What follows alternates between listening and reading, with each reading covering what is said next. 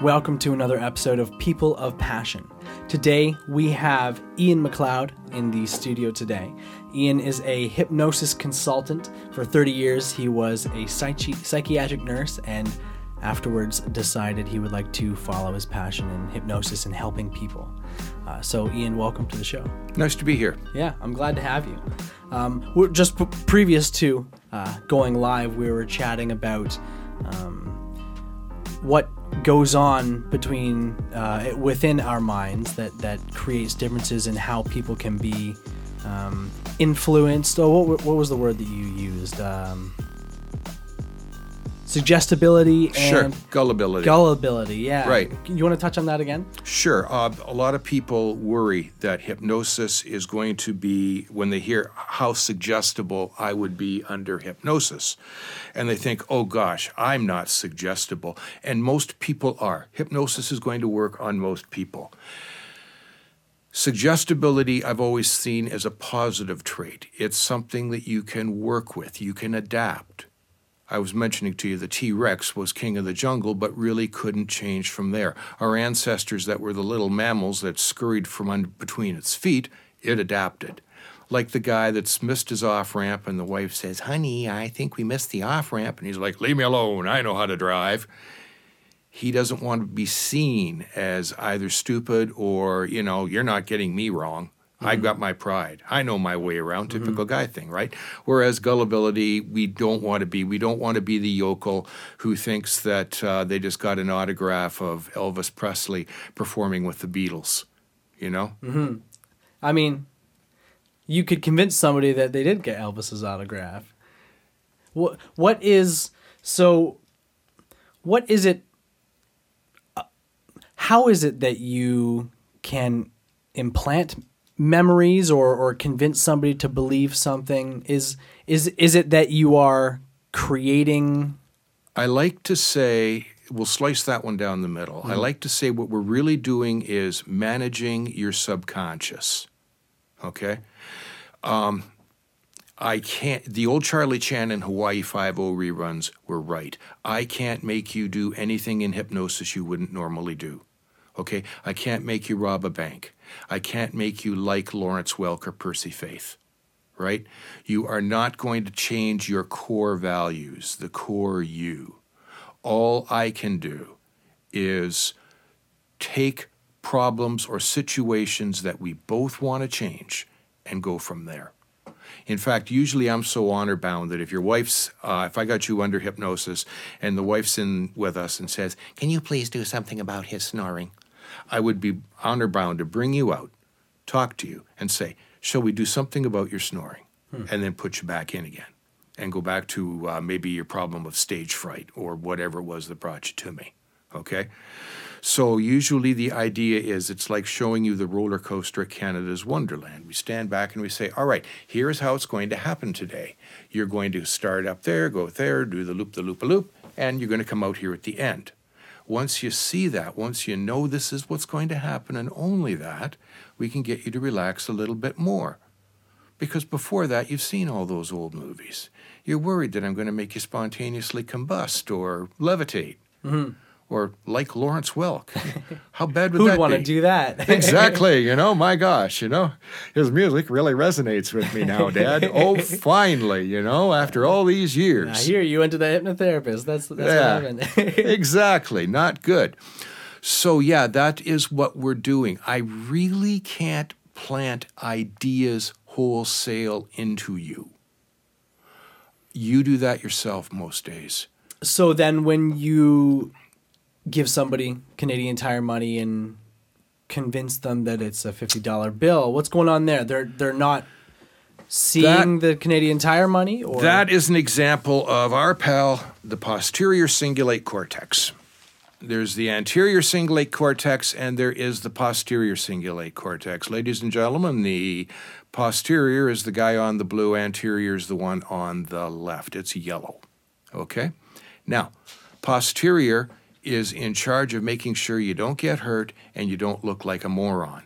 And the reason I brought up the Canadian Tire money is because, okay, both the same color as a $50 bill. Mm-hmm. If I told you This is a $50 bill because the hypnos- hypnotist said so. Right now, your mind, the posterior, is on red alert. It's saying, you know, danger, Will Robinson. Mm-hmm. You know, this man's trying to con you. Part of you has gone stone faced, like poker faced, and you're half expecting me to take it, pass my hand over it, and turn it into a real $50 bill, yeah. which I'm not going to do. But that is what the posterior does. Okay? The anterior is even more interesting. It's the guy in the air traffic control tower that's trying to land the plane with Bruce Willis's wife in it in Die Hard and sending all the other planes to Newark, Philly, and uh, South Carolina. Okay? It is in charge of what you are paying attention to. Are your shoes too tight? Are your armpits sweating? Let alone the existential questions you think about every day. Mm-hmm. Is it forever this thing called love? Do blondes really have more fun? Or do girls just date guys like us and marry the other kind? right? So, under hypnosis, and this is why we know hypnosis works, when we have somebody under hypnosis with an MRI, you know, your mileage may vary. Most of the time, we can get that thing to sit down and purr like a kitten, and we can direct what the uh, subconscious is going to pay attention to. It becomes very much like a cop at a four way traffic that's directing the traffic, and Marilyn Monroe pulls up in, in front of him in a 57 Chevy, holds up a Coke, and goes, yeah, of course he's going to let her come through, right? But if the Beagle Boys are there, he isn't, right? Especially if they're holding bags with dollar signs on them. No, something's wrong here. Your uh, essential core, your soul, if you want to call it, who you are, I can't play with. So then you're saying there's two regions of the brain, and one of them There's lots. of essentially well, there's lots of Lots of- sure. But but the two particular ones here, one of them is what you're is it's controlling what you're paying attention to. Yes, And the other one is just accepting the information that's coming through and you're operating it still that info. it still operates and can say, no, I'm not going to take that Canadian Tire uh, money as a fifty dollar bill. What do you think I am? Crazy? I've been burned before. Mm-hmm. Like you were saying, like uh, you know, I had to touch the stove to know. When you and I were talking yeah. before, I had to touch the stove. I had to find out myself. Whereas I was quite content to see the hamburger get seared and thinking, okay, hand hamburger, we're not going to go there. We're not going to go there. Exactly. So, yeah, that's where you're going with that. okay. But there's also the, the brain works as a three dimensional object. It is about the size of your two fists put together, a little bigger, but that's about what it looks like. And believe it or not, side view, that's about what your brain looks like if you took a look at it, roughly, right? Like the little things over the top and the hmm. thingy there in the middle and the brain stem down below. I imagined it would be bigger than that. It, it isn't really, if you put your hand to the side of your head, it's not a lot bigger than your fist. If you think about it, because you got the skull and you got Cranium, the yeah, fluid. and- space in between. yeah, yeah. So it's not a lot bigger than your hand. Now, left brain, right brain. Left brain is almost all visual or a lot of visual. Right brain deals with words. So if I say Prince to you, you could think of Prince Spaghetti, Prince the rock star, Prince Andrew. But if I show you a picture of the late great rock star, we remove all doubt. Dogs parenthetically, we think, are two left brains put together.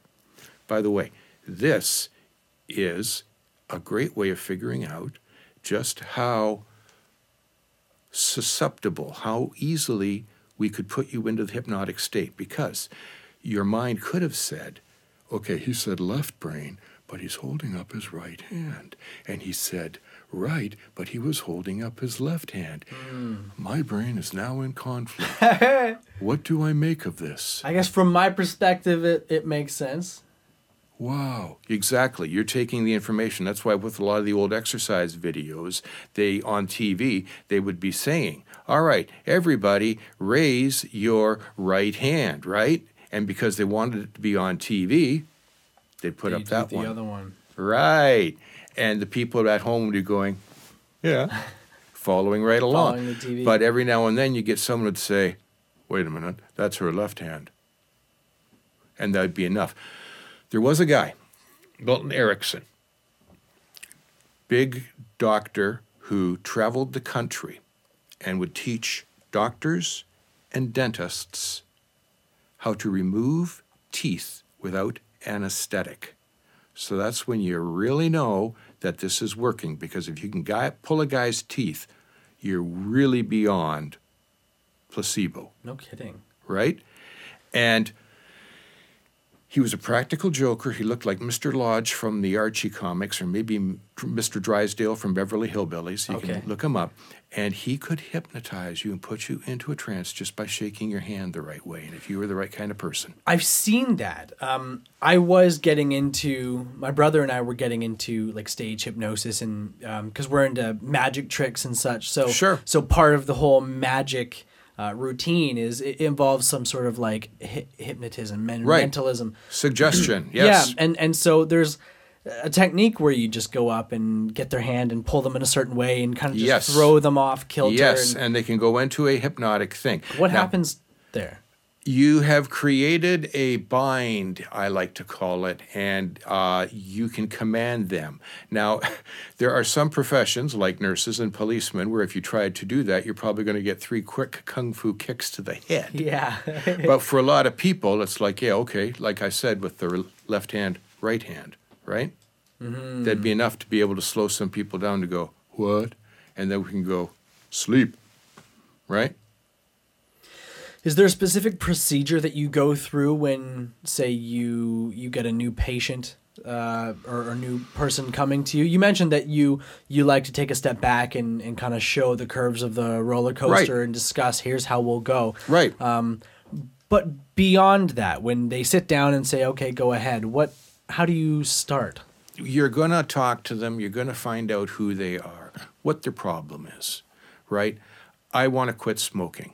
Yeah, why do you want to quit smoking? Because my wife says I have to quit smoking. I can't stand living with her if she doesn't uh, let you know. She's going to make me quit smoking, or I'm going to kill her, kind of thing, right?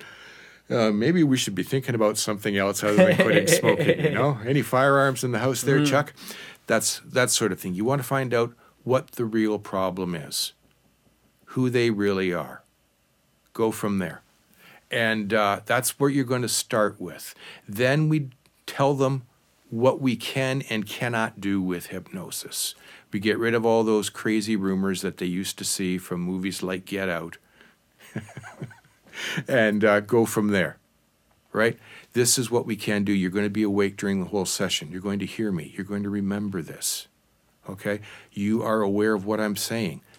The only problem you're going to have is that there isn't going to be a problem and it's going to go so smoothly that you're going to want more. It's, it's like what? So simple. It's like if uh, when people get upset when they find out that most of what they want by the Beach Boys can be done on one CD called Endless Summer. Oh, really? Yeah, and an album but uh, they did called Pet Sounds. That's it. That's all you need. And they're like, well, son of a gun. You know, th- th- there's a sense of disappointment there sometimes. And we have to deal with the same thing. It's like you can usually make folks quit smoking in one session. And does it matter if they want to quit smoking? I, they've got to want to quit. They have to want to quit. Absolutely. Okay. I'm not going to drag them through. Uh, one guy I know, two great stories. One guy, after we did the treatment, goes out, lights up right in front of him. And I'm like, What are you doing? He goes, I wanted to see if it was still physically possible. Because even after the talk, he was trying to think. I think he thought maybe the arms would go down to his uh, waist and he wouldn't physically be able to light it up. Well, you can. All I've done is give you the choice back. I can go down to the street right now and buy myself a pack of cigarettes if I wanted to, but I don't want to, right? So what you're doing when you're walking somebody through the process of quitting smoking Sure. is it that you are so it's not that you're making you're making them restrain from smoking you're messing with the urge the desire to smoke or the enjoyment of it what is it Your dad and my dad probably told us the same thing growing up. You know, you're only as strong as your weakest link, things like that, right? There are a bunch of weak links in the smoking addiction that we'll call it. It's really not an addiction, is the first big thing. Okay?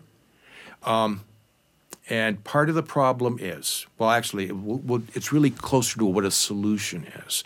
We've come a long way in understanding how the mind works. We've come a long way of seeing that, in essence, it's not uh, addiction addiction. Like if you were on meth or heroin, say, um, you would um, have to get up through the night and get some. No two ways about it, right? Smokers will sleep seven hours. They will smoke nine cigarettes a day for years. And that's all. Whereas the true textbook DSM 5 uh, version of addiction is the dosage has to increase, the time in between the doses has to increase, right? As a result, one day, if they get something like a purer form of meth or heroin, they're going to die because the system doesn't know what's going on and says, right? Mm-hmm. That is the true thing of addiction. This is closer to a habitualized, reinforced thing. You're used to it. You think it does something for you. Therefore, you're using it. But if you can like sleep through the night, if you've been doing the same thing, it's closer to something that's ingrained. If we stop you from thinking, I have to do this, half the battle won. Right? Can you then? Can one then um, hypnotize themselves? If Yes. that's the right term. Yes. What would the procedure be there? Is it you look yourself in the mirror and say, honestly, I don't need a cigarette, I want one, and there's a difference between the two, or or does it take much more? Is it is it deeper than simply acknowledging that it's not? One of my favorite one of my favorite instances was a guy who was able to quit smoking simply by changing where he kept them. They were always in this pocket. He put them in that pocket. And it's like, okay, yeah, I really don't want to do this. Sometimes that's all it takes. It's a fulcrum you can rotate it on, right? One guy was able to quit by substituting the cigarettes with a little wooden dowel. He just needed something to be able to twiddle with, right? Hope he never tried to light it. Doggone thing. Different kind of smoke. Yeah, exactly. Pine. The cigarettes rather piney. Old oak cigarettes, you know? the new brand. from colonial times. Yeah, exactly.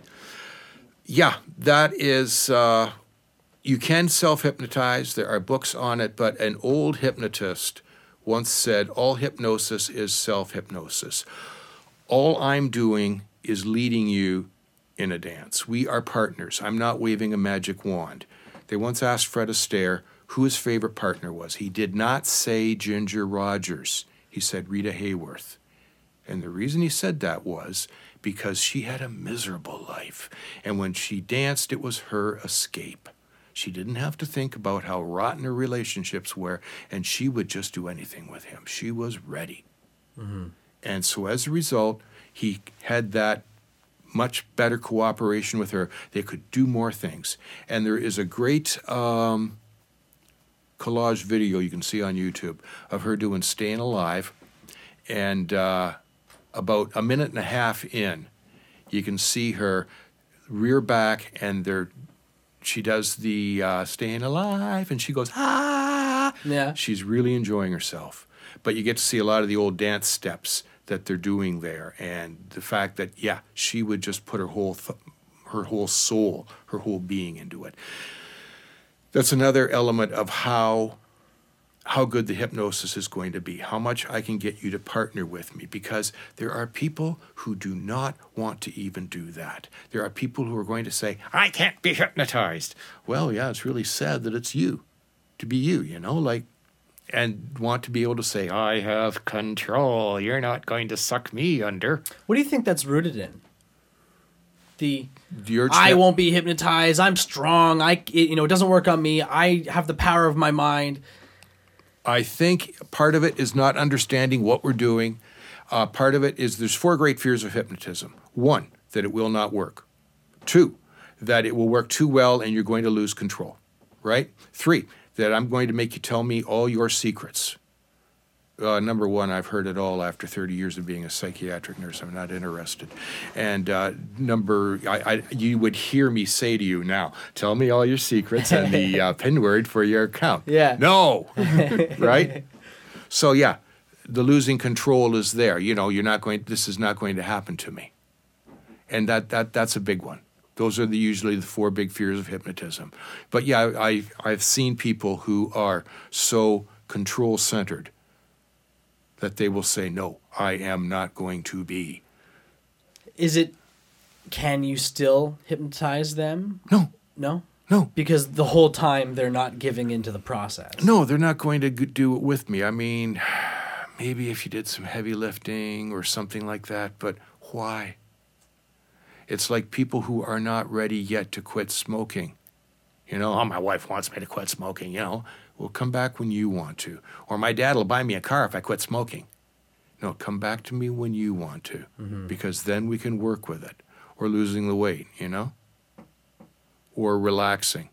Some people really have an investment in their stress. Um, That's an interesting claim. Go into that more. An investment in their stress. Sure. I'm successful. I haven't had a vacation in 10 years. I go to work hmm. every day. I work 13, 14 hours a day. I come home.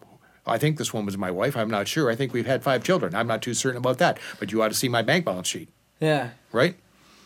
Okay. Yeah. A buddy of mine who was a resident here for a while and went back to Hong Kong and is practicing said to me, You know, you Canadians think you like to relax, but you don't. If your plane is delayed two days late from Hawaii, I can see you guys on the beach walking up and down trying to figure out how to put in a new irrigation system. And he said, One of my favorite examples, and he said, I died laughing seeing this, was a Canadian came out, plane was late for three days, and he goes, Damn, another beautiful day. Hmm. You know, he wanted to see it rain or something. That's interesting. I, I know of this experiment that was done where individuals were stuck in a room and told they were going to be there for an hour. And there's this box in the corner, and if you touch it, it'll shock you. Yeah. And most people, out of boredom, just shocked themselves. I think that's similar to to being stuck in paradise. How how horrible it must be to be stuck in a paradise. yeah, just terrible, you know? Awful. we we just need uh, something else to stimulate us because we can't stay relaxed, can't be calm. Terrible stuff. Dissatisfaction is quite normal in many people. Talking about other people, um, you were mentioning that there's uh, different kinds of people who can be hypnotized, Yes. just about everybody, actually. And and you said there are different levels to Of devil, different, different, levels of hypnosis. Yes. Go into that if you can. Sure. Uh, Husband Davis were a couple of doctors who figured there was, um, Yeah, no problem. who figured there was 30. Now, a smart guy called Henry uh, Arons came around, and he figured it was really five strip malls with six stores in each, which is my way of visualizing it. Six stages of hypnosis. At this end, we have hypnoidal. Okay, very light. You've been doing it when you get wrapped up in the new Star Wars movie. You've uh, you've done it when you've driven through Brantford, and ten minutes later you've forgotten you were even through that town. Right. At this end is somnambulism. Okay, those are the guys who can go into uh, catalepsy, stiffness. They're the ones that if they eat the onion, they are going to think it's an apple if you tell them it is. They're the ones who are going to see the uh, elephant, the pink elephant in the middle of the room if you tell it is. Or you can convince them on stage that they're driving a tractor. But back to where we were before with their core beliefs. If he's a die-hard John Deere tractor guy, and you make the goof of saying, "I'd like you to drive an Allis-Chalmers tractor," no way, it's John Deere or nothing. So you say tractor, woohoo, the new John Deere, ho ho ho, ho I'm there, and away he goes. He'll sit quite happily in that uh, chair on stage and go, you know, there you go, right? Or you know, I want you to uh, be your favorite female singer, right? And they're able to say, "Oh yes, Whitney Houston, and I so admire her." Whereas if you'd said something like Mariah Carey, "Oh, see, she's just such a complete hack." So you're being what is it deliberately vague so that they fill in the let rest. them fill in the stuff if you get someone like that right let them that's why you're talking to them at the beginning finding out where they're at finding So- out what they can do how do, how do I, how do you identify off the bat which category they'll fall into? of the six there are susceptibility tests. You were asking on some of the questions uh, do i use any equipment? Yeah i still use we don't use the candle or the watch but i still use the watch. Your t- classic watch you've seen a million times on the movies where they swing it back and forth in front of you, right? Now, I'm glad you're holding it like that because I want you to hold it like this on the table with your elbow on the table. Okay? Yeah, good. Excellent. Now, what I want you to do now is to focus on the watch and say the word yes, yes, yes. No, keep, lift it up a little bit. And the watch should go back and forth as you say yes, yes, yes, and sideways if it says no, no, no. Yes, yes, yes. Yeah. And then now make a change direction and go no, no, no by saying no, no, no, and it should change direction. No, no, no. Wow, that is interesting. Idiopathic motor response. It's why Ouija boards work because your subconscious is making it. By the way, say I don't know, and it can go around in a circle for you. I don't know. I don't know. Wow, Isn't that great? that is interesting. One of the ways we're going to figure out, or one of the ways that you would uh, see, not just how susceptible they are, but if that is a kind of thing that would tap into the unconscious and give us clues. Because what we want to do is communicate with the unconscious. It is your obedient servant, right? It does what you want to. It makes you drive the car, you put on the shoes, you make your breakfast all without thinking. Mm-hmm. So you it does those things. What we do is we kind of wake it up and say, "Listen, you've been sticking a cigarette into this guy's face 9 times a day for 3 years. Don't do it anymore." And the unconscious says, "Okay, fine, thank you." Right? If you told a 13-year-old kid, "I want you to do this job for me 9 times a day for the next 2 weeks," it ain't going to happen. Mm-hmm. Right? That's why you wind up saying to your unconscious, I need to smoke so that I can look good in front of everybody at high school. Mm-hmm. And the unconscious says, On it. And next thing you know, you're doing it nine times a day. You originally forget what you did it for, to look cool for a girl. And now you think, Oh, I do it because it relaxes me, because you go out at break. It's it's going out at break that that's relaxing, not the cigarette. Correct. Remember Pavlov's dog? Yeah. That kind of thing. The dogs would salivate when they saw somebody wearing a white coat or when they heard the bell because they started to associate the bell or the guys in the white coat with food. Same thing here. We, uh, oh, it must be relaxing me and letting me focus because, right? I'm relaxed and focused. This is what the cigarette's doing now. What we do is we go in and we say, okay, unconscious, cue up the creative part of the guy's mind. Give us five, six, a dozen, a hundred ideas of something he can do, not eat, something he can do that will be equally beneficial to de stress and focus. I see meditation used a lot. When you want to have a smoke, try meditating. Sure, actually, hypnosis is easier than meditation because it's really hard for a lot of people to empty their minds, especially if they're goal oriented. You're getting back to your guy in Hawaii again who uh, can't uh, relax, right? I don't need an empty mind with hypno- with hypnosis. I just need you to concentrate on what we got to work with. You know, so that the um, unconscious, which is always a bugbear, if we say, well, go to that side of the room and pick up a box. Oh, okay, that's something I can do. It, it hates boredom. It hates being. Oh, for sure. It hates being punished. It likes new things. So if we say to it, here's something new, find something for this guy to do aside from sticking a cigarette in his face nine times a day that he will enjoy just as much. Hey, squeeze ball, um, or anything, right? It'll it'll start going through and finding things for you, because that's what it does. It's got these things and it will try to find them for you.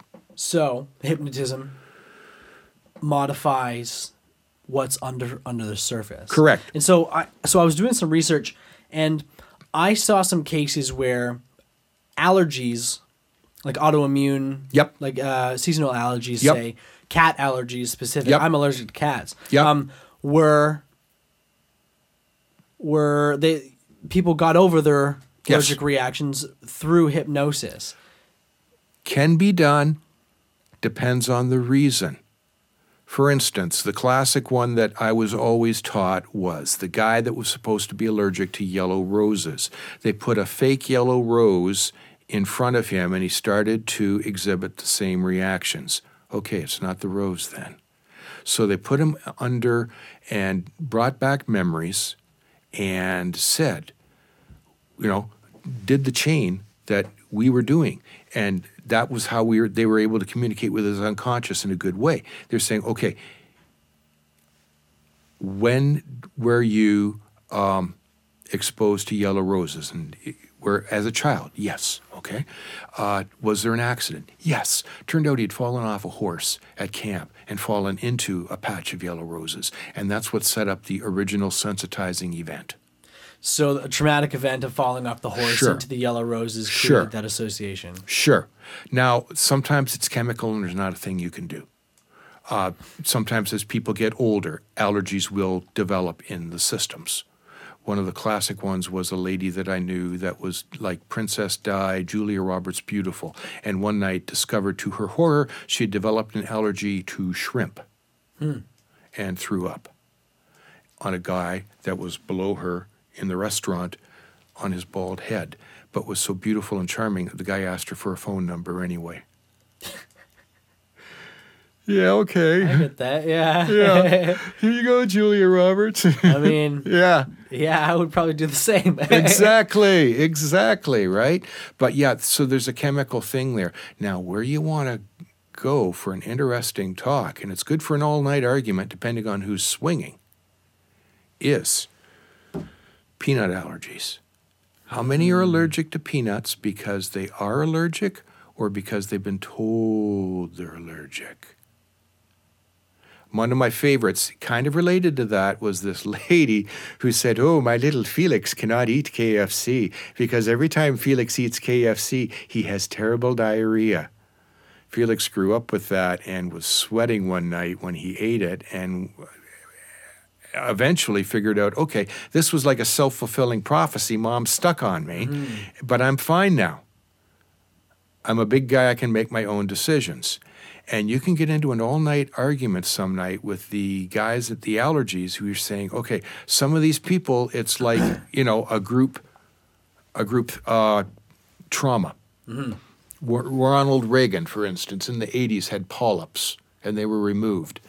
The number of guys who went to their doctors in the following weeks who said, Doc, you just got to check up there and see if there's any polyps on me. I really feel there are.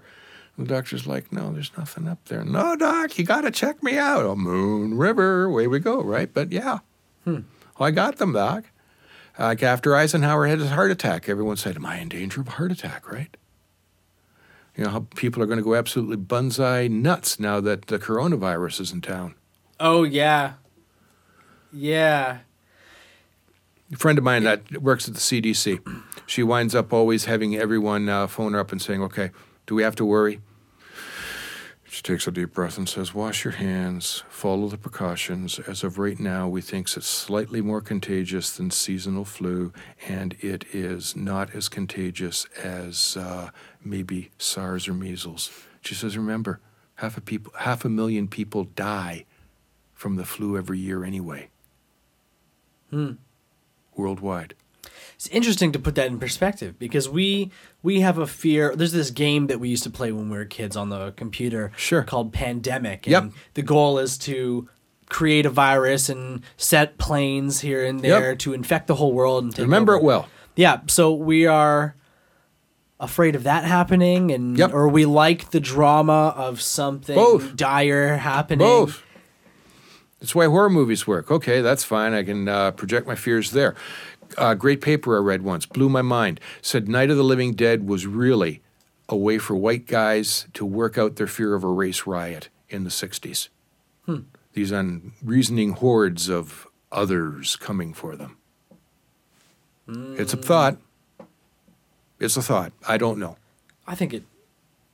Could make sense that some Yeah. subliminal Like fear is being expressed in the art that they're creating. Try this. If I said, hey, let's do a TV series on the Lone Ranger, the masked man, you'd look at me and say no.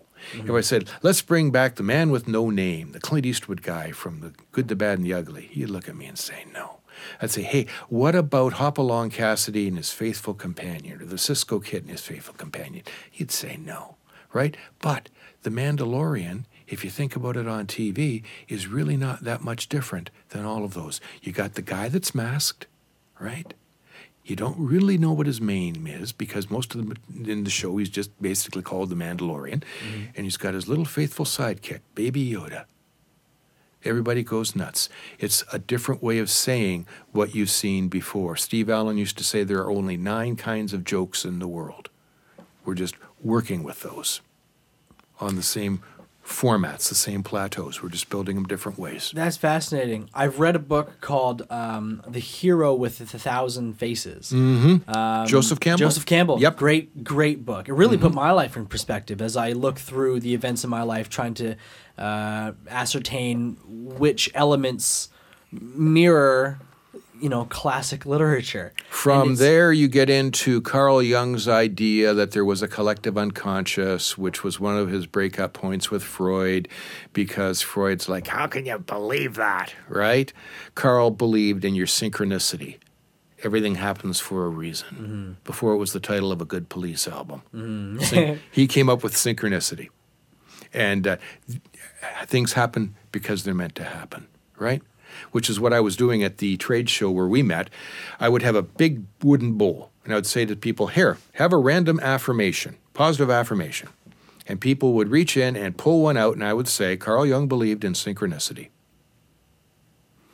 They happen for a reason. Pull out one of the cards and see if it resonates with you. Now, I had 200 cards there, and I'd say, we'll see if it works. So we'll try the same thing again, see if it resonates. Now, maybe if you don't smoke, there's going to be a couple of jokers in there, like I feel better about my health because I don't smoke. I have more energy since giving up smoking. See, that's obviously a clunker. But more times than not during the day, It was something positive is going to happen to you. Yeah. I can't wait to use my cell phone. I I can wait. I can wait to use my cell phone. That one was scary because the one guy picked it up, read it, and said, What a great idea. I shouldn't be using my cell phone when I'm driving. And his wife Goodness, yeah. and his wife looked at him as, and said, You think? and sometimes it's something you can aspire to. Yeah, I will pull over and I will use my cell phone then. Or just Not leave it. Don't use it. Yeah. Yeah, but yeah. So is it something that we could use? Is it something that we want to improve? Is it something that's reinforcing what we do? Freud didn't dig it because he said we can't prove it one way or another. It's like the uh, horoscopes in the newspapers. And Jung would say to him, I believe in those too. I believe in astrology. And Freud's like, ah! Eventually they broke up. No kidding. Yeah, no kidding. I'm curious um, about using that watch yeah. And asking the holder some questions and, and watching how it moves. Is that how does that work? You're asking. That's the subconscious. That you're asking the subconscious. Yes, it, it, it, it, to it me." can't tell the future. Uh, it, it is, by the way, the way the reason Ouija boards work. If you take a study and find out where Ouija boards sell the most, and then overlap it with fundamentalist Christian neighborhoods where the husband is the ruler of the house and wives submit to your husbands, they fit together like jigsaw puzzles. Hmm. And it sort of makes sense in a way. I mean, you got husband who's kind of like Foghorn Leghorn, who's saying, Oh, Ouija is my new business, going to be a success. Hmm. And his wife, who's had to listen to this bombast for years, subconsciously, you know, making it say death and destruction is going to be nearly irresistible. But she can't see be seen to stab the guy in the back. It isn't duplicity as much as it is the subconscious venting, letting off some steam. I've been listening to this gas bag for years. We're about to put a pin into it. But she doesn't know it. It's the unconscious doing it. Okay, that's your idiopathic motor response. Uh, Penn and Teller did it on bullshit. They uh, brought a Ouija board into the hotel room where Fred Mertz, uh, William Frawley, the actor from I Love Lucy, died. He lived in a hotel, and they had two kids in there who were going to communicate with Fred Mertz. What the kids didn't know was that they turned the Ouija board around. So now, unless Fred's ghost, and Fred's ghost shouldn't see have a problem seeing in the dark, unless Fred Ghost puts it right, it's going to come out gibberish, and it did. Hmm. Because they were thinking it's going to be the correct way to do it. Right. But, you know, so it wasn't Fred's ghost, it was them. But yeah, your idiopathic motor response is a great way to communicate with the unconscious. Good way to find lost stuff. Because, you know, Ouija, not where is is the passport in the bedroom? And a lot of the times, yes, yes, no, no, don't know. But you know, a lot of the times it can lead you to lost stuff. And so, is it that you're telling your subconscious Use this to knock communicate. once for yes, knock twice for no? You know, this way for yes, this Yep, way for no. right. Um, or, the, or a finger, really or a which- finger. Yep. I uh, sometimes when I've got people hypnotized, I'll have them use their finger. Uh, say yes, no, right? Whatever the unconscious is uh, comfortable with. Sometimes it's a head nod. I won't know. They won't know. Sometimes it's blinking. It it really does. Your mileage really will vary. And in order to get their fingers or watch or ha- whatever to to move, you have to subdue them into the hypnagogic state, or it Yep. works. Okay. Hypnagogic, by the way, what happens when you uh, get up in the morning. Hypnoidal's what happens when you go to sleep at night. Neat, eh? Because Oh, okay. right? Because you're getting up off the couch. The kids have elbowed you and said, Dad, can you go get me a Diet Pepsi? And you come back with a regular Coke, and you really can't understand why they're looking at you like, you're really lame, Daddy. So, if we can communicate with our own subconscious with the the yeah, yeah, yeah, yeah. how else can we kind of use this field to understand ourselves?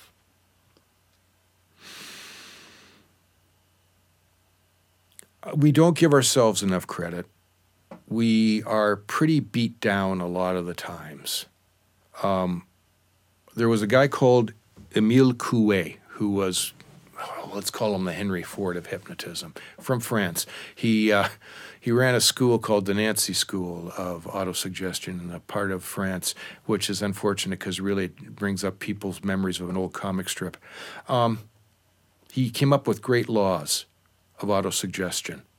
One of the most profound, which is this that if I have a plank in the middle of this room, and I could have you walk back and forth, 12 feet long plank, right? La la la la la la la. That's easy. Now let's put that plank between two buildings, eight stories up.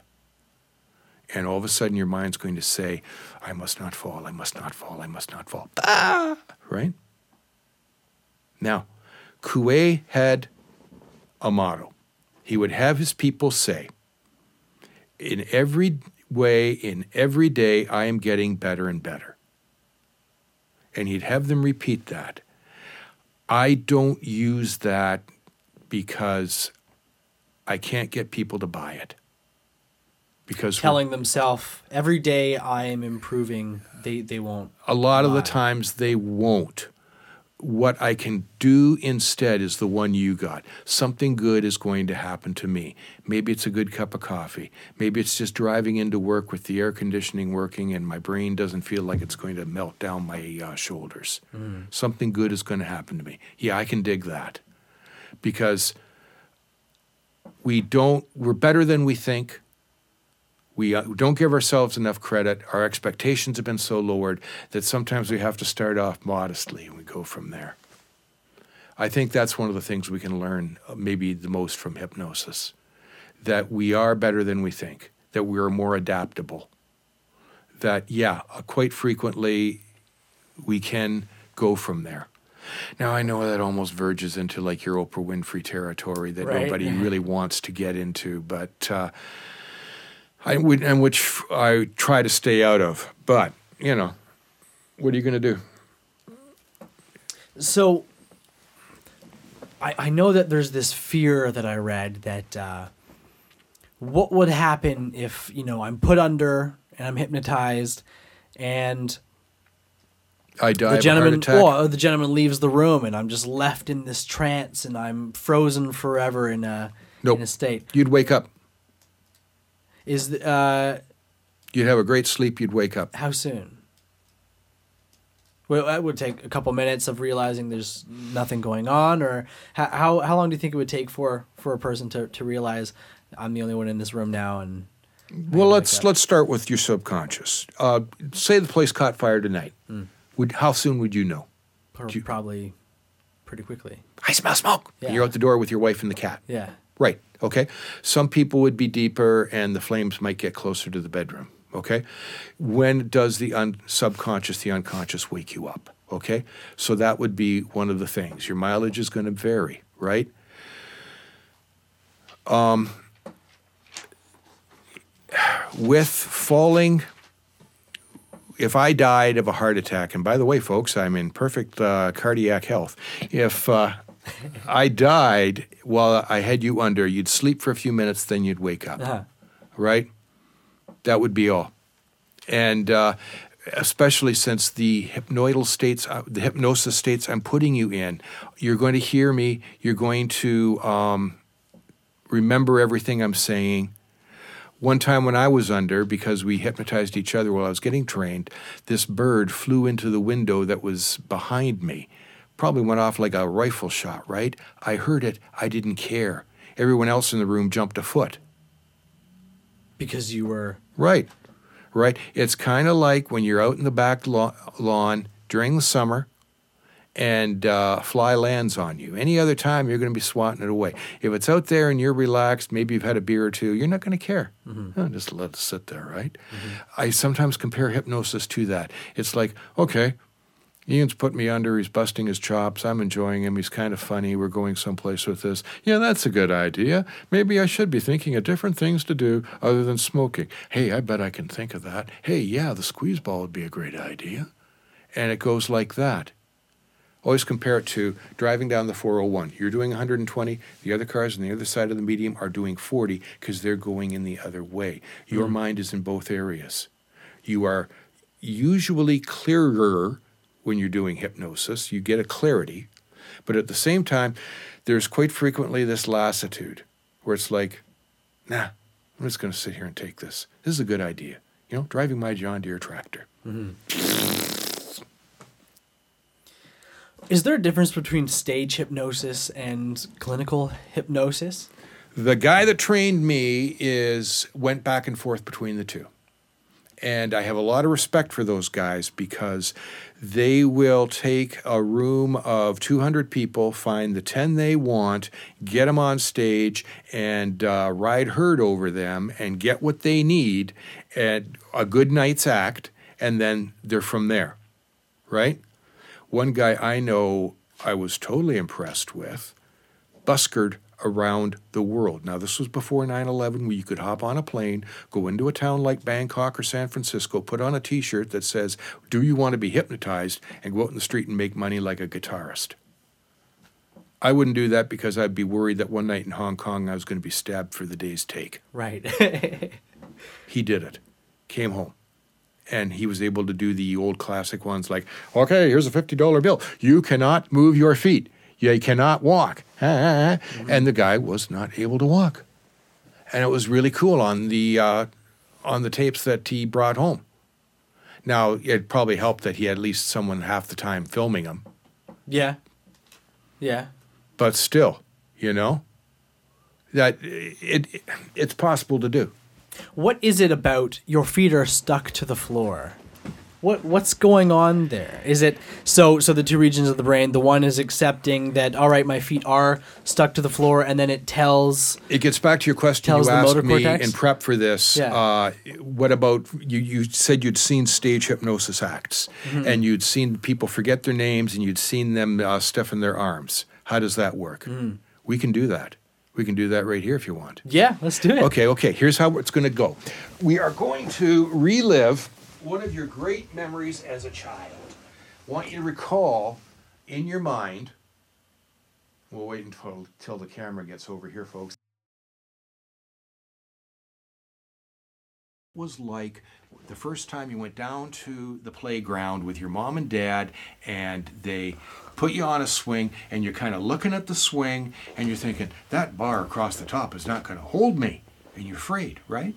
Mm-hmm. And then they get into the swing, and then, okay, it's going to hold me. I'm having a lot of fun with this, right? Mm-hmm. There was first fear, then there's relief. What we're going to do now is we're going to bring that fear back because I'm going to stiffen your arm, and it's going to be like a metal bar, and I'm going to make it go. Then I'm going to tap it once, and it's going to go out and go to back to being spaghetti, like it is right now. Because right now it's spaghetti, right? Mm-hmm. Right. Okay. So we're going to make your arm go stiff. Imagine it stiff, like a metal bar. Stiff, stiff, stiff. Make it stiff. Make it in your mind stiff as a metal bar. Be iron. Look at me. Be stiff, arm, as a metal bar. Now, stiff, stiff, stiff. Keep thinking iron. Keep thinking iron. Work with me here. Keep thinking iron. Stiff as a metal bar. Stiff. Make it stiff. Tap. You're back. Hmm. The name forgetting is not actually that hard to do because everybody forgets all the time. That's why we make lists, then we forget the lists. I forget my age all the time. Yes. Yeah. Your classic situation with your wife. You've probably seen it on The Simpsons. Homer's in front of the refrigerator. He says, Marge, where's the ketchup? And she says, Homie, it's on the third shelf at the bottom. And he looks down and he doesn't see it.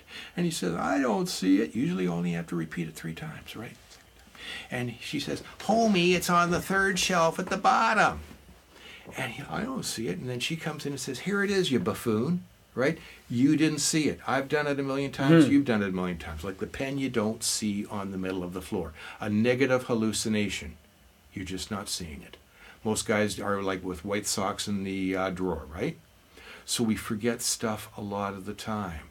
We forget our names. You will forget your age. I'll forget maybe uh, kids' names or something like that. But I mean, also think about uh, what do you know that you don't know now, right? And what are you thinking about that you shouldn't be thinking about or you didn't want to think about? What was your name? And now it comes back.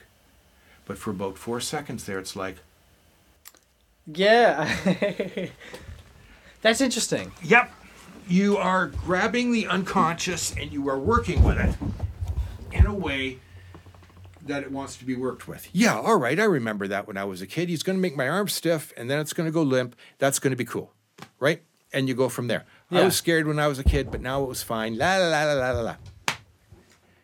You got to see the roller coaster, you got to come out. And that's just that is just uh, without really going into anything deep. By the way, most of the time when I'm working, I only have to go into the first three stages quitting smoking, losing weight, de stressing, three stages. For the bigger stuff, you're going to want deeper, but we can do that too. What kind of things would you go into the deeper stages with? Like uh, childhood trauma Yep. or Yep. Maybe recalling that. Um, obviously, you're going to want to go as deep as you can for pain relief or pain control. By the way, before we do pain control, I want a doctor's note. I why want that? Easy. What happens if there's something that really should be addressed? I see. Yeah. Yeah. What if there's a cancer? What if it's what if is your body saying, "Hey, there's a growth down there. How Please lo- pull it out." is it is it a permanent thing? You know, you, you no longer feel the pain in your leg and then is is that Your mileage may vary. Your mileage may vary. Uh, one of the reasons I got certified was my wife had her knees removed and replaced, and she's having incredible pain going up and down the stairs. So I said, okay, I had been doing it since I was a kid, okay? Sometimes to myself. hypnotism? Yeah. Yeah. This is a great story. My mom had to pull a sliver out of my hand one day, right? And she's thinking, he isn't feeling it. So she's tapping because it was like a big bug, and know, just pulling it out. And she didn't think she was really making any pain. But I'm sitting there and she looks up and she realized I'm sw- I was sweating because I was working on blocking out the pain.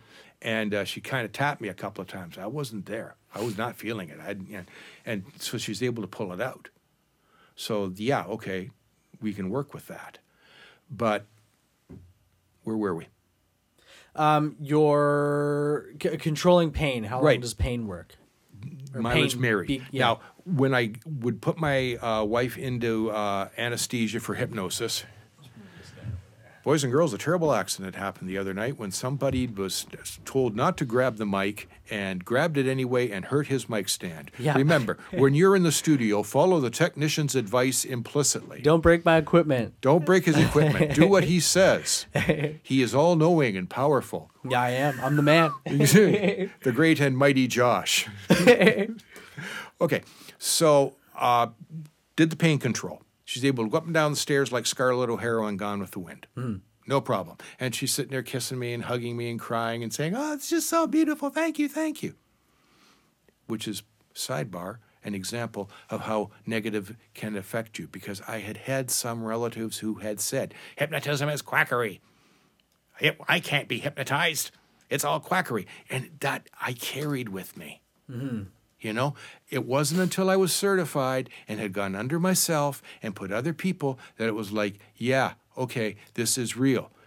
Got certified, I figured, okay, if it doesn't work, I'm only out the car, cost of the course. But yeah, she's able to go up and down the stairs, that kind of stuff.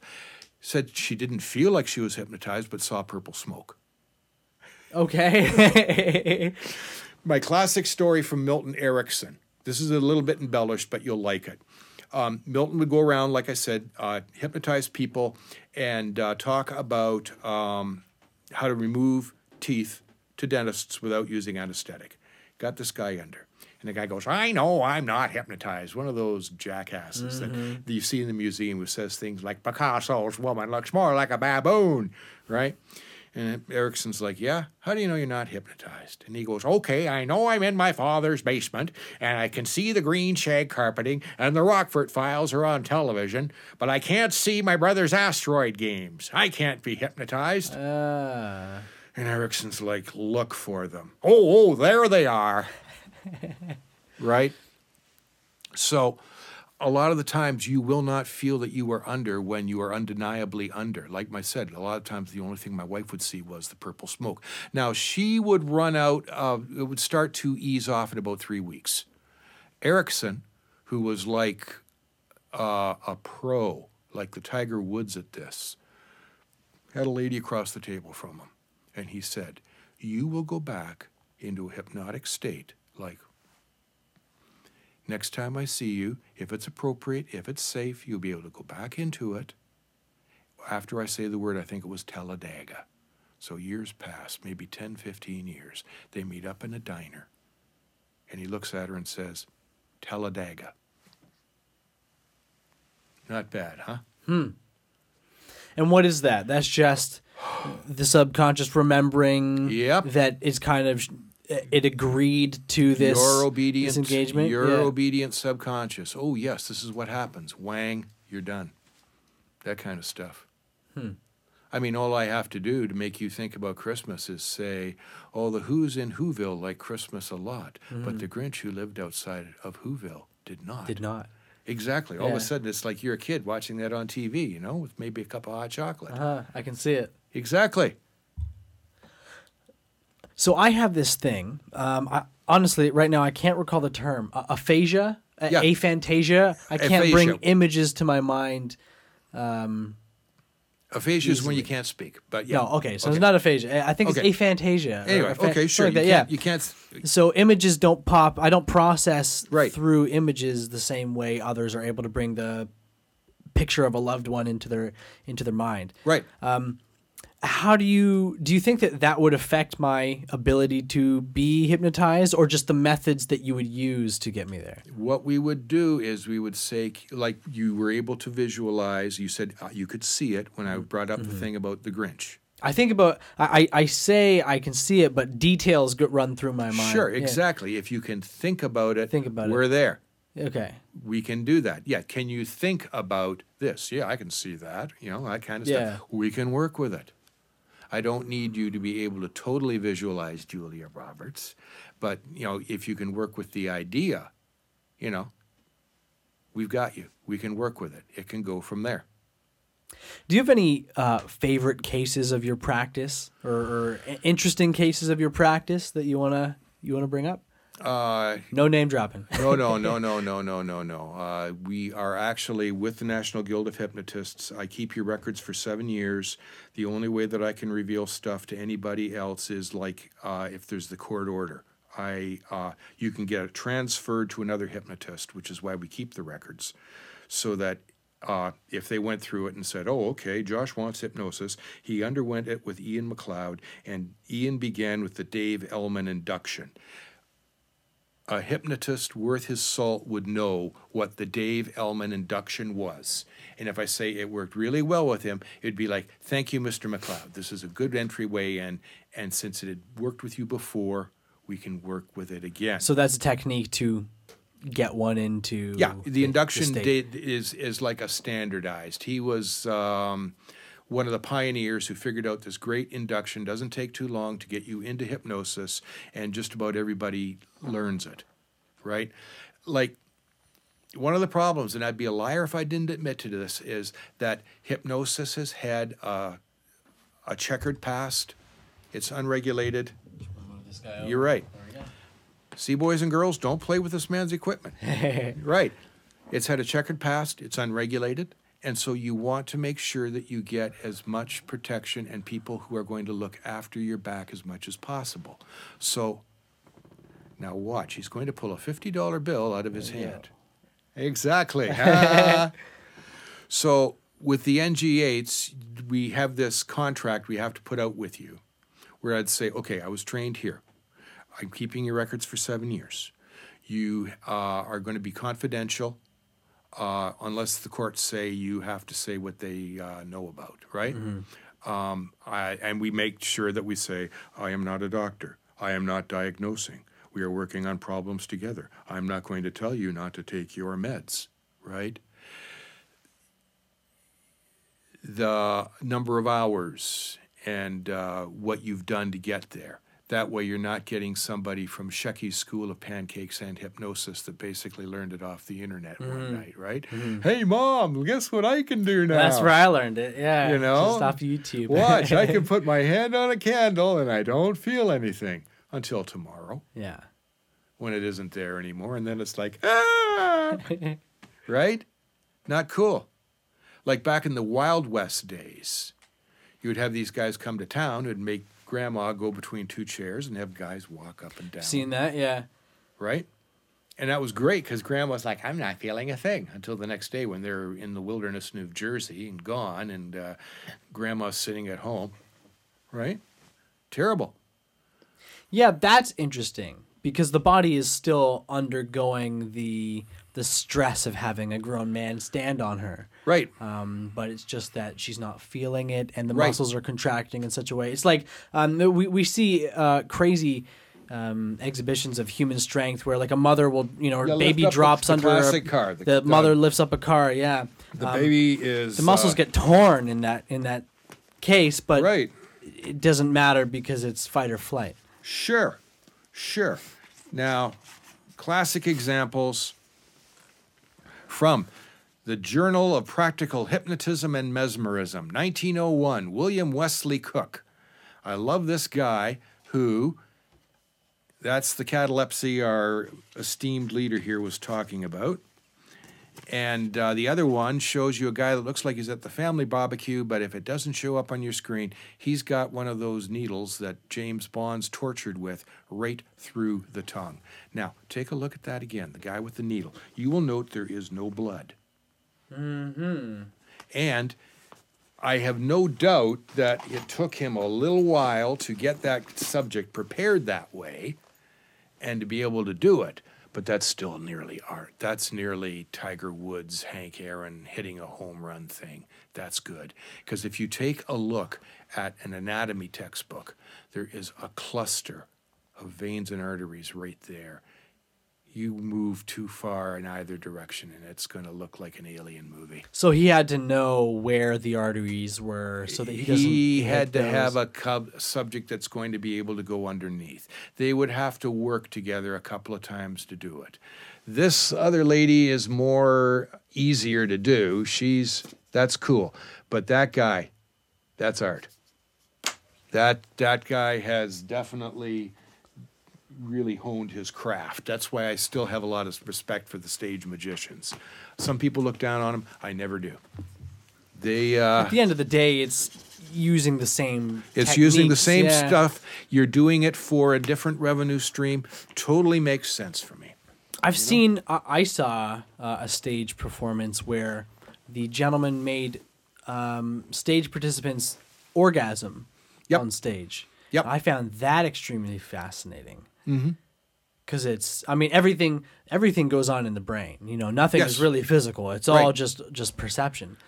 Um, Eslinger, a great guy from North Carolina, good hypnotist, uh, was a nurse and now does uh, pain control. Used to say there is no pain until it gets to the brain. True. You know, not bad, right? Yeah, I Cute- like that. Cute line. And uh, he would uh, have various courses that he would teach at the NGH about pain control, which isn't bad. One of the freebies he'd always give out. You can do this. You'll love it. Take your hands, put it at the bottom of your rib cage. Okay? What you want to do is to breathe and make your lungs expand out and up. That's because most Canadians and Americans don't know how to breathe. We breathe with our bellies. Somebody who smokes and dies of stomach cancer, I'm willing to bet a burrito that they were breathing through their gut. What you want to do when you're breathing like that, where you're making the diaphragm go out and up, is expand your diaphragm at the bottom. At the bottom of the diaphragm is the vagus nerve, almost the same as Viva Las Vegas, but spelled V E G U S, Vegas. Vegas, yeah. Okay, longest nerve in the body, It runs all the way down to here. pretty much. So what we're doing by stretching those two lobes at the bottom is one, getting air into them because a lot of people only breathe up here, and two, stretching that nerve, which relaxes you. Uh, as uh, Eslinger, as opposed to Esdaile, Eslinger always starts out his sessions with that. Breathing. Yep. To naturally relax Get the people to relax, get people to breathe, stuff like that. when you're taking somebody out of a trance, Right. Is there a right and a wrong way to do it? It's like saying, is there a great or is there, is there a right or a wrong way to put them in? Uh, you know four or five different ways to put them in, and it's what you're comfortable with, right? Um, obviously, when I'm working with a policeman or with a uh, nurse, I'm not going to do the sudden thing like, go to sleep, because they're going to look at me and go, uh huh. right? Bringing them out, I like to bring them out gradually. Usually, the classic one is when I bring you out, uh, at number eight, you're going to be awake. You're going to feel magnificent. You're going to feel clarified. You are going to feel calmer than you have felt for days, right? Number 10, you're going to be at the top of your game. And then we start off from number one. You know, you're starting to feel your feet now. You're able to be conscious of your feet vis a vis against the floor, right? Your knees are feeling back again. Your shoulders are going away from your ears, right? And now we get up to number eight. You feel magnificent. You're at the top of the game, right? Bang, number 10. Some people don't even snap the fingers. I still snap the fingers. Uh, it's it's it. You know why not? It's a nice trigger. Yep. You could just as easily say, as soon as I get to 10, you're going to be feeling nauseous. Yep. That And- has and that, that- Some people used to do that for cigarettes. When you have a cigarette, you'll feel nauseous. Right. You will remember your first cigarette. How bad it felt in the back of your throat. The oil, the ashes, all that stuff going down your throat. Right. Got one lady to quit smoking because we recalled a boy who used to make her try to eat worms in the playground. And I'd say every time you put a cigarette to your mouth, you're going to see Frankie Franco, and uh, he is going to try to make you take a worm in your mouth. But that's you're going to say Frankie Franco, I'm not going to eat your worm. And that was from her life because she said to Frankie Franco, I'm not going to eat your wor- worm, and plowed him. So, Kidding? and uh, yeah, so that was easy for her to do. You know, Frankie Franco, I'm not going to eat your worm. And one day someone at work said, uh, Do you want a cigarette? And she said that back to them unthinkingly. Frank, I'm not going to eat your worm. And she, they're like, What? No context. no, no, none whatsoever. It's like, huh? So if I had, if I if I have a habit that I want to start or a habit that I want to quit, Right. what do I do to to start that ball rolling? Positive affirmations are a great idea.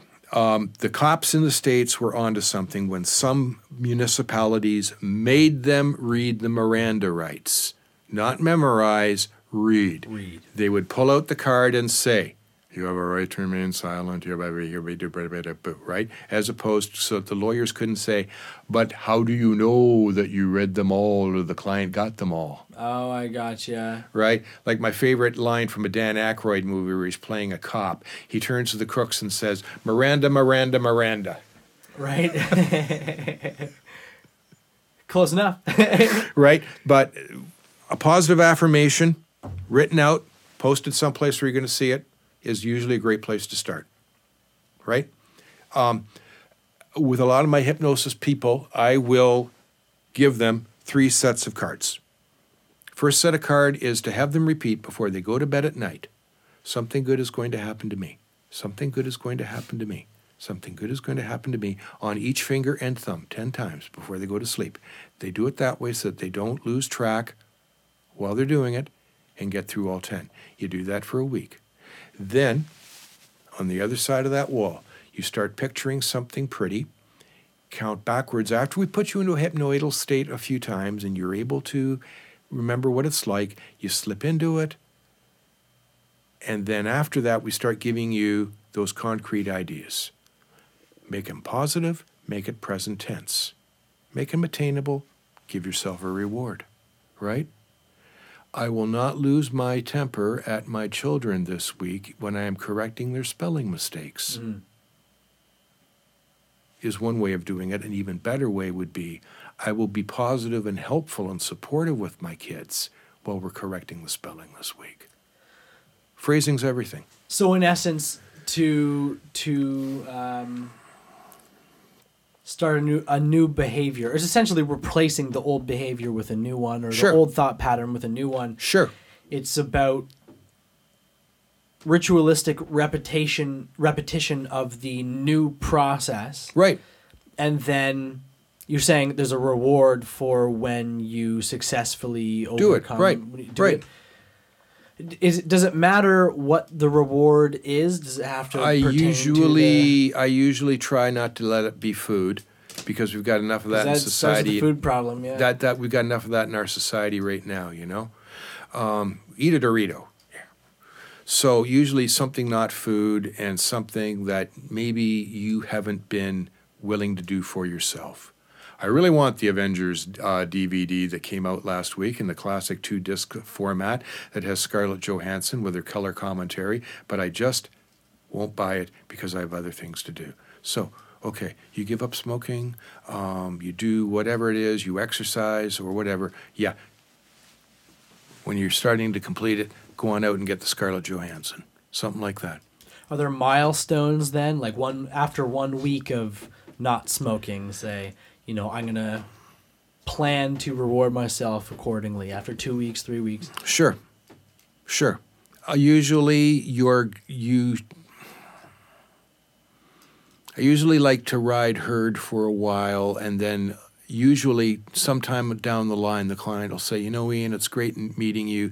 You're a fun guy. We have a lot of fun together, but I don't need you anymore." And uh, they're able to do it themselves. to continue on with their Right. their Right. habit changing. quite frequently it's like okay let's tack on a couple of more sessions here i'm having trouble with this can you reinforce this with me this behavior yes So when they are feeling like they want to smoke, they repeat their affirmation to themselves, or is it, or or they just no longer have the desire to smoke? What i try to do is take away is open them up to the possibilities give them the choice back because some guys like to make it so that you avert them and they don't want to smoke i'm just saying like with the negative stuff i'm just saying no the possibility is always going to be there but you're not going to want to because Okay. this is more habituation. This isn't like crack where if you don't get it in two hours, you're going to go freaky, right? Because that's a chemical dependence. Sure. Take people off heroin, and you can just about set your watch as to what's going to happen as they come off, almost to the hour. Mm-hmm. But I can get six different people who are going to have six different withdrawal symptoms when they're coming off cigarettes. What's the story with that? Right? It's getting back to, oh, Frankie is going to have diarrhea if he eats KFC. Maybe it's something they've seen, maybe it's something they've been told.